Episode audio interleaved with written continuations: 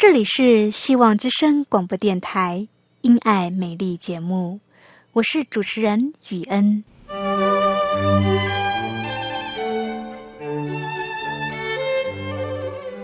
生命因爱美丽，握着一双小小的手，感受新生的喜悦，悸动着牵着另一半，让彼此的手构筑成一颗心。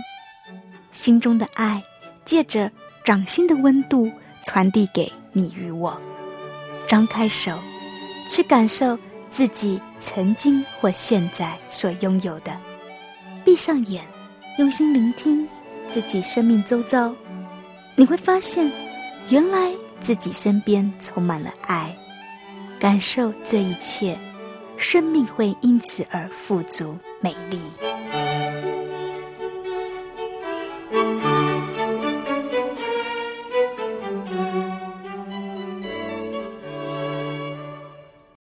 亲爱的听众朋友，您好，欢迎收听《希望之声·因爱美丽》节目。你知道 “vocal” 是什么吗？在今天的英文教学里，语言要告诉你什么是 “vocal”，还要告诉你 “vocal” 的发明典故。紧接着，在后面的三个单元里，语言要和你分享信仰、诗歌。最后，我们还要来讨论一个关于婚前性行为的话题。亲爱的朋友，您期待收听今天的节目吗？不要走开哦，我们的节目马上就要开始了。欢迎你收听由我雨恩所主持的《因爱美丽》节目。亲爱的听众朋友，您好，欢迎收听希望之声的《因爱美丽》节目，我是主持人雨恩。今天要教你的英文字是 vocal，v e。L C R O vocal，什么是 vocal 呢？要不要来猜猜看？它是一个实用性很高的东西，它的材料是尼龙布做成的。这个 vocal 的特性，当两片 vocal 按压在一起的时候，它就会紧紧的粘住。如果你要把它们分开的话，你会听到“嘶”的一声。你猜到？Vocal 是什么了吗？Vocal 经常被使用在包包上面。当 Vocal 按压在一起的时候，包包就会合起来；当 Vocal 拉开的时候，包包就会打开。我们还可以在什么地方看见这个 Vocal 呢？有没有量过血压呢？量血压的时候，护士会将一个东西套在你的手臂上。这个套在你的手臂上的东西，上面就有 vocal。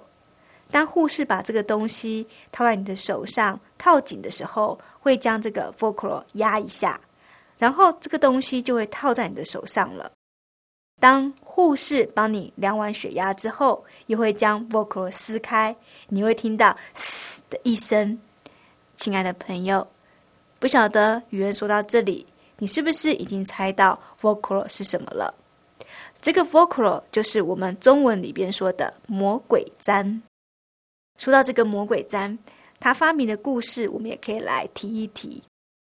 在一九四八年，瑞士有一位工程师乔治麦斯楚。有一天呢，他去散步，他从外面散步回来的时候，他发现他的夹克上面沾满了一种植物的刺。他拔下几根。然后呢，他就把这个刺放在显微镜下，好好的看一番，检视一番，看看这个刺里边到底有什么有趣的事。亲爱的朋友，你知道他发现了什么吗？他发现了一个很简单的原理：刺本身像一排钩子，互相连接在一起，一碰到衣料或是动物的毛，就会紧紧的勾在上面。这个原理给了麦斯楚灵感，他想，或许可以根据这个植物的刺的构造，设计出一种很实用的暗扣。然后呢，他就想啊想啊，有一天他就发明出了这个 vocal。你知道他花了多久的时间才做出了这个 vocal 吗？他花了八年的时间。他花了八年的时间做实验，不断的研究和修改，终于想出将尼龙织成两排，其中一排是无数的小钩钩，另一排则是小环扣。当两排结合在一起的时候，它们便可以紧紧的卡住。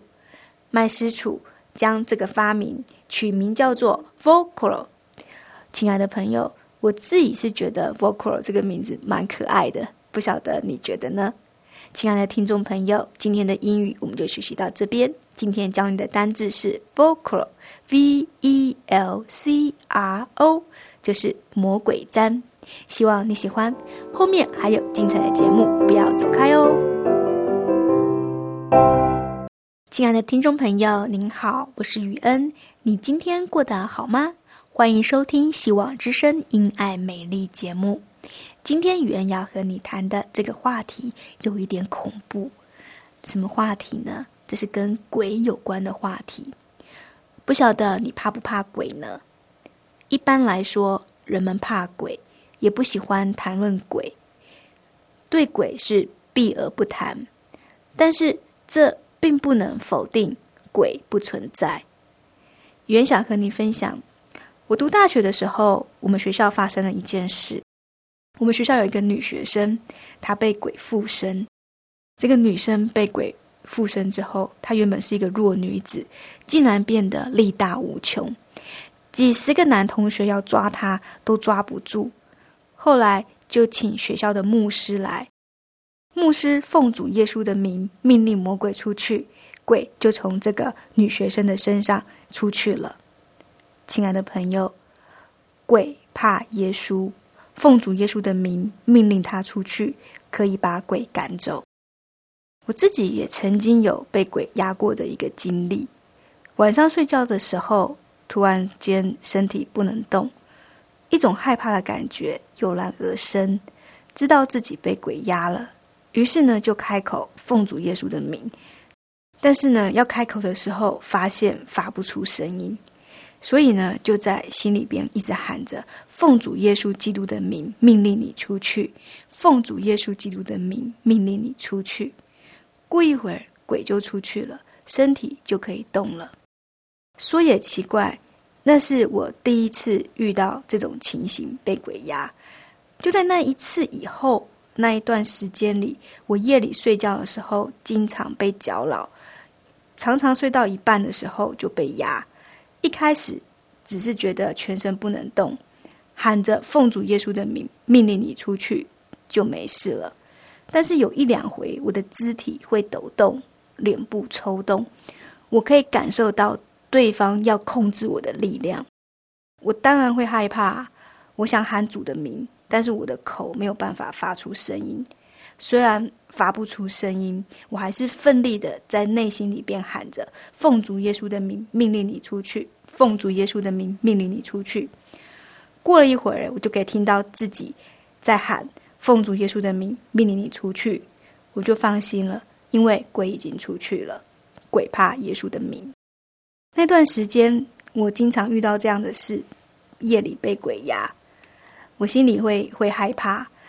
但是我也很清楚知道发生这样的事不寻常，我就去找牧师，跟牧师说我夜里遇到的事。牧师告诉我，一般来说会遇到这样的事情，是因为生命有破口，给了魔鬼攻击你的机会，要去检视一下你自己的生命，你的生活环节哪里有问题，产生了破口，是人际关系吗？是感情问题吗？或是没有教会生活呢？你的破口也有可能是因为你软弱的地方，你没有将你的问题带到上帝的面前。圣经上说，你要顺服，你要顺服上帝，勿要抵挡魔鬼，魔鬼就必离开你们逃跑。牧师还说了，你的里面要比外面强，你的心里边要比外面强。他就没有办法来攻击你，也就是说，在你的心里边要装下上帝，上帝要在你的心里边，你要与主同行。圣经上说，穿戴上帝所赐的全副军装，就能抵挡魔鬼的诡计。因为我们并不是与属血气的征战，乃是与那些执政的、掌权的、管辖这幽暗世界的，以及天空属灵气的恶魔征战。所以要拿起上帝所赐的全副军装。好在磨难的日子抵挡仇敌，并且成就了一切，还能站立得住。所以要站稳了，用真理当作带子束腰，用公义当作护心镜遮胸，又用平安的福音当做预备走路的鞋穿在脚上。此外，又拿着信德当做藤牌。可以灭尽那恶者一切的火箭，并戴上救恩的头盔，拿着圣灵的宝剑，就是神的道，靠着圣灵随时多方祷告祈求，并要警醒不倦的祈求。这段经文有点长，它的重点是在说，我们不是与属血气的征战，这是属灵的征战，我们要靠主站立得稳。那要穿上全副军装。那我们来回顾最后一段：用真理当作带子束腰，用公义当作护心镜遮胸，又用平安的福音当作预备走路的鞋穿在脚上。此外，又拿着信德当作藤牌，可以灭尽那恶者一切的火箭。并戴上救恩的头盔，拿着圣灵的宝剑，就是神的道，靠着圣灵，随时多方祷告祈求，并要警醒不倦的祈求。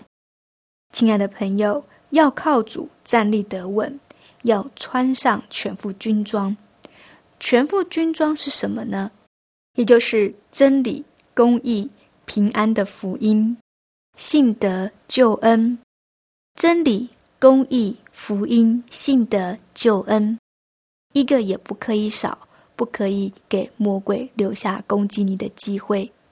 亲爱的朋友，因此我们要学习保守我们的心，检视自己的灵命状态，有没有穿戴上上帝所赐的全副军装？我们是不是有顺服上帝？顺服上帝的功课是很重要的。圣经上写了：“顺服上帝，魔鬼就必离开你们逃跑。”亲爱的朋友，在这个世界上，我们所面对的是一场属灵的征战。是的，我们要警醒，我们要依靠上帝。我们的神耶和华，他的力量是大的，他是全能的神。有一首诗歌，歌名是。耶和华，你是我的神。诗歌的内容很有力量。耶和华，你是我的神，我要时时称颂你的名。你是我的盾牌，纵然仇敌围绕攻击我，在你怀中必不怕遭害。你是我的神，我所依靠的。你的同在使我全然得胜。亲爱的朋友。好不好？现在就让我们一起来欣赏这一首诗歌：耶和华，你是我的神。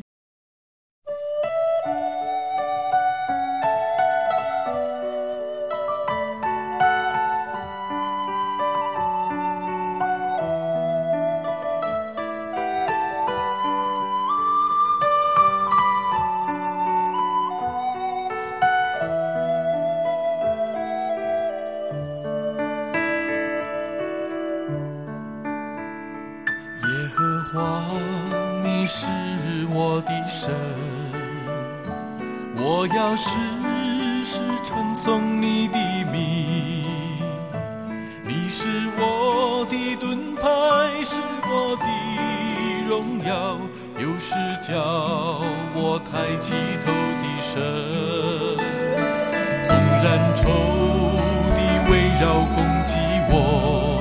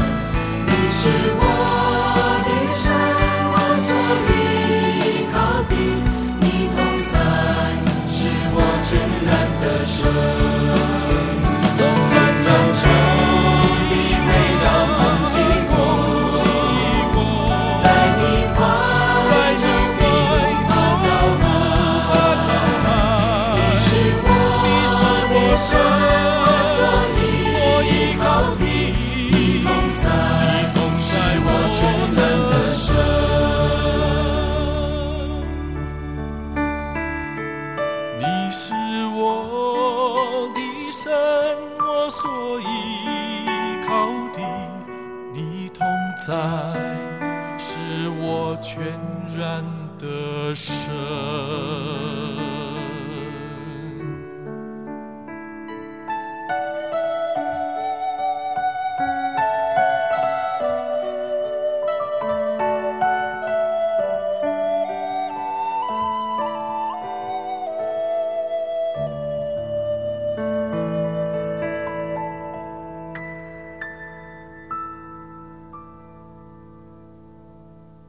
亲爱的朋友，刚刚你听到的诗歌是《耶和华，你是我的神》。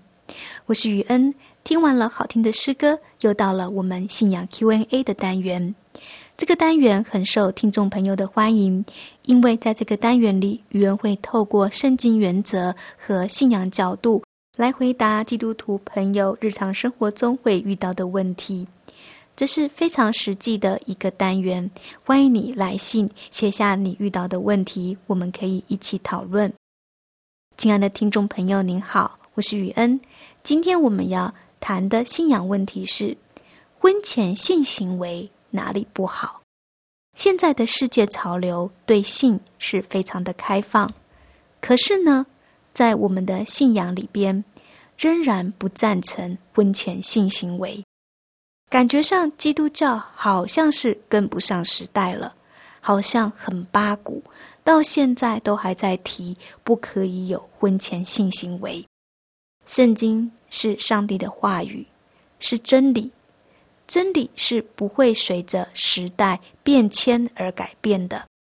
上帝既然不喜悦在婚姻以外的性行为，一定是有原因的。今天就让我们来看看婚前性行为会造成哪些不好的影响。婚前男女交往应该要把焦点摆在认识对方，好好的来认识对方，认识对方的价值、他的价值观、他的思想以及他的生活态度等等。婚前要多认识对方，看看两个人适不适合。心灵上是不是能够沟通？是不是彼此能够有很好的交流？但是呢，太早发生亲密关系，有了性行为以后，那么两个人以后的约会会怎么样呢？